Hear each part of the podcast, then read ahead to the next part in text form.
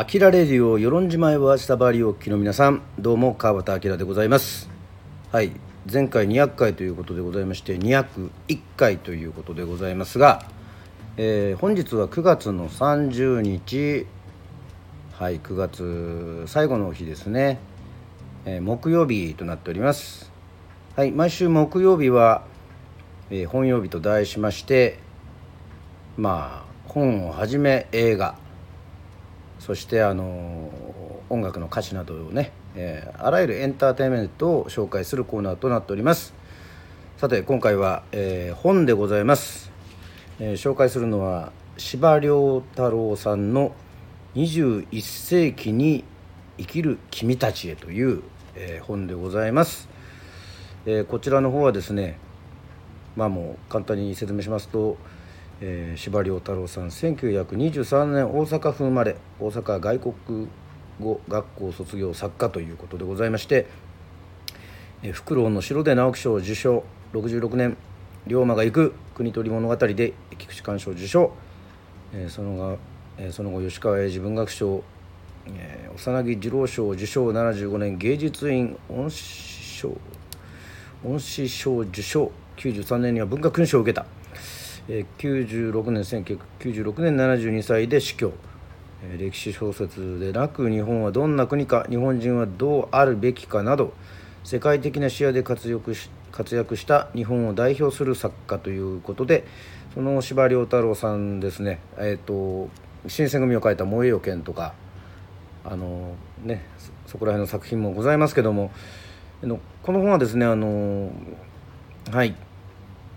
図書館で見つけました、えー、珍しく小学校56年生を対象に書かれたもので、えー、そういう司馬太郎さんのですねあのたくさんの作品の中でも、えー、すごく読みやすい、えー、子どものために書かれたのは作品はこの2編のみということでございまして21世紀の子どもたちへの優しい眼差しと心温まるメッセージを含んでおり子供だけでなく日本人全てに夢と希望を与える作品として今でもたくさんの人に読まれ親しまれているという、えことでございましてはい。その2編の中から20 21世紀に生きる君たちへというね、えー、のをですね、えー、読んでみたいと思います。音読のすすめですからね、えー、21世紀に生きる君たちへ。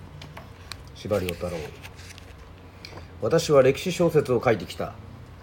もともと歴史が好きなのである。両親を愛するようにして歴史を愛している。歴史とは何でしょう？と聞かれる時それは大きな世界です。かつて存在した何億という人生がそこに詰め込まれている世界なのです。と答えることにしている。私には幸いこの世にたくさんの素晴らしい友人がいる。歴史の中にもいる。そこにはこの世では求めがたいほどに素晴らしい人たちがいて私の日常を励ましたり慰めたりしてくれているのである。だから私は少なくとも2000年以上の時間の中を生きているようなものだと思っている。この楽しさはもし君たちさえそう望むならお裾分けしてあげたいほどである。ただ寂しく思うことがある。私は持っていなくて君たちだけが持っている大きなものがある。未来というものである。私の人生はすでに持ち時間が少ない。例えば21世紀というものを見ることができないに違いない。君たちは違う。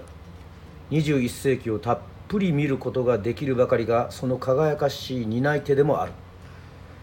もし未来と未来という街角で私が君たちを呼び止めることができたらどんなにいいだろう。田中君ちょっと伺いますがあなたが今歩いている21世紀とはどんな世の中でしょう。その質問にして君たちに教えてもらいたいのだがただ残念にもその未来という街角には私はもういない。だから君たちと話ができるのは今のうちだということである。もっとも私には21世紀のことなどとても予測できない。ただ私に言えることがある。それは歴史から学んだ人間の生き方の基本的なことどもである。昔も今もまた未来においても変わらないことがある。そこに空気と水それに土などという自然があって人間や他の動植物さらには微生物に至るまでがそれに依存しつつ生きているということである。自然こそ普遍の価値なのである。なぜならば人間は空気を吸うことなく生きることができないし水分を取ることがなければ乾いて死んでしまう。さて自然という普遍のものを基準において人間のことを考えてみたい。人間は繰り返すようだが自然によって生かされてきた。古代でも中世でも自然こそ神々であるとした。このことは少しも誤っていないのである。歴史の中の人々は自然を恐れその力を崇め自分たちの上にあるものとして身を慎んできた。この態度は近代や現代に入って少し由来だ。人間こそ一番偉い存在だ。という思い上がった考えが頭をもたげた。20世紀という現代はある意味では自然への恐れが薄くなった時代と言っていい。同時に人間は決して愚かではない。思い上がるということとはおよそ逆のことも合わせ考えた。つまり私ども人間とは自然の一部に過ぎないという素直な考え方である。このことは古代の賢者も考えたしまた19世紀の医学もそのように考えた。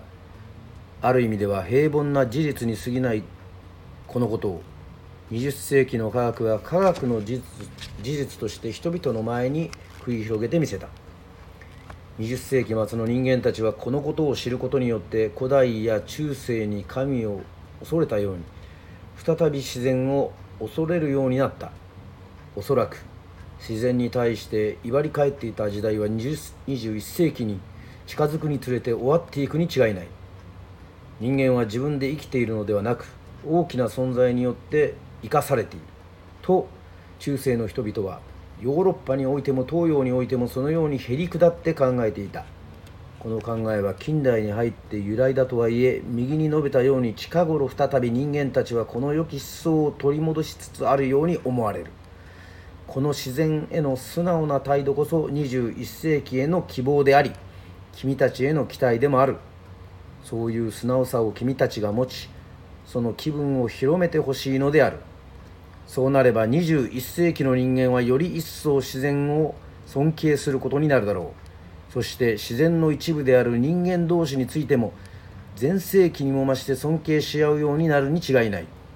そのようになることが君たちへの私の期待でもある。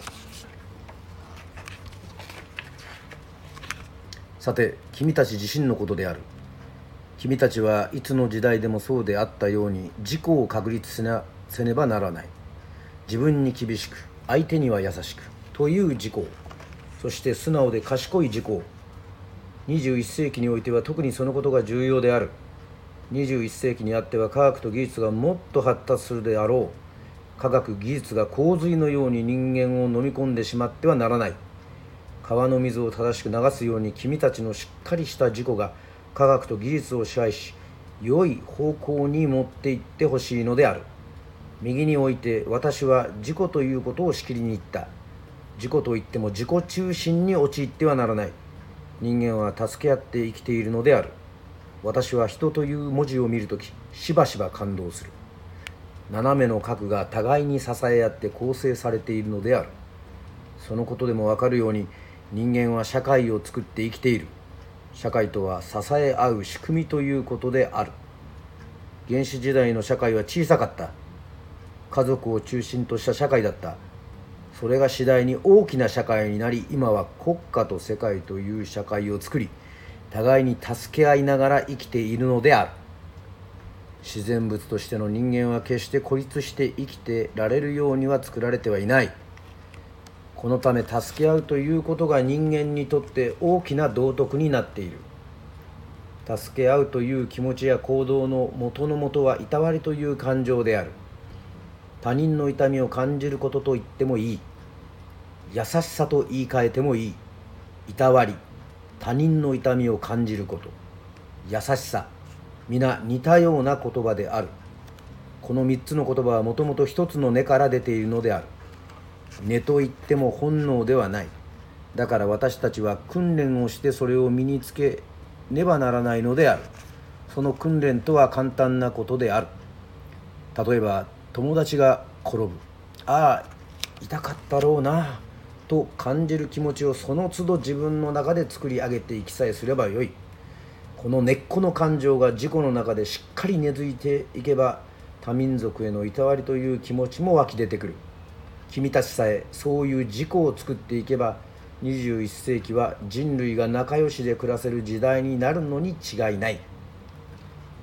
鎌倉時代の武士たちは頼もしさということを大切にしてきた。人間はいつの時代でも頼もしい人格を持たねばならない。人間というのは男女とも頼もしくない人格に魅力を感じないのである。もう一度繰り返そう。先に私は自己を確立せよと言った。自分に厳しく相手には優しくとも言った。いたわりという言葉も使った。それらを訓練せよとも言った。それらを訓練することで自己が確立されていくのである。そして頼もしい君たちになっていくのである。以上のことはいつの時代になっても人間が生きていく上で欠かすことができない心構えというものである。君たち君たちは常に晴れ上がった空のように高々とした心を持たねばならない。同時にずっしりとたくましい足取りで大地を踏みしめつつ歩かねばならない。私は君たちの心の中の最も美しいものを見続けながら以上のことを書いた。書き終わって君たちの未来が真夏の太陽のように輝いているように感じた。はい。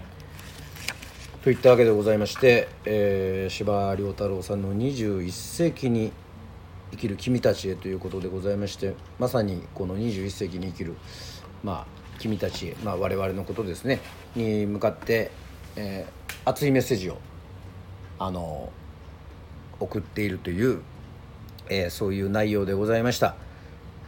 もちろんその歴史小説なども好きで、えー、読むのも大好きですけどもこうやって子どもたちにこうそうですね未来とか生きる希望っていうのをですねあの分かりやすく伝えてくれるまあ日本人がね大人がいるということは、えー、素晴らしいなというふうに、えー、思いました、えー、たまにその何でしょう難しい表現とかそういうのだけではなくそうですねシンプルにこういった、まあ、例えばちっちゃい子に対する絵本だったり、まあ、児童書だったりそういうのも読むのもはいとてもいいことかもしれません。えー、私はあのこのシンプルな司馬遼太郎さんのこの21世紀に生きる君たちをね、えー、読んで、えー、感動しました。まあ、この本は2編ありましてもう一つは公安の松明というのがありますがはいこれはまた自分でゆっくり読もうと思います。はいといったわけでございまして今回はエンターテインメントを紹介するコーナー。ね「あきらレディオ」音読のすすめでございました。はいまた「あきらレディオ」でお会いしましょう。それではバイバーイ。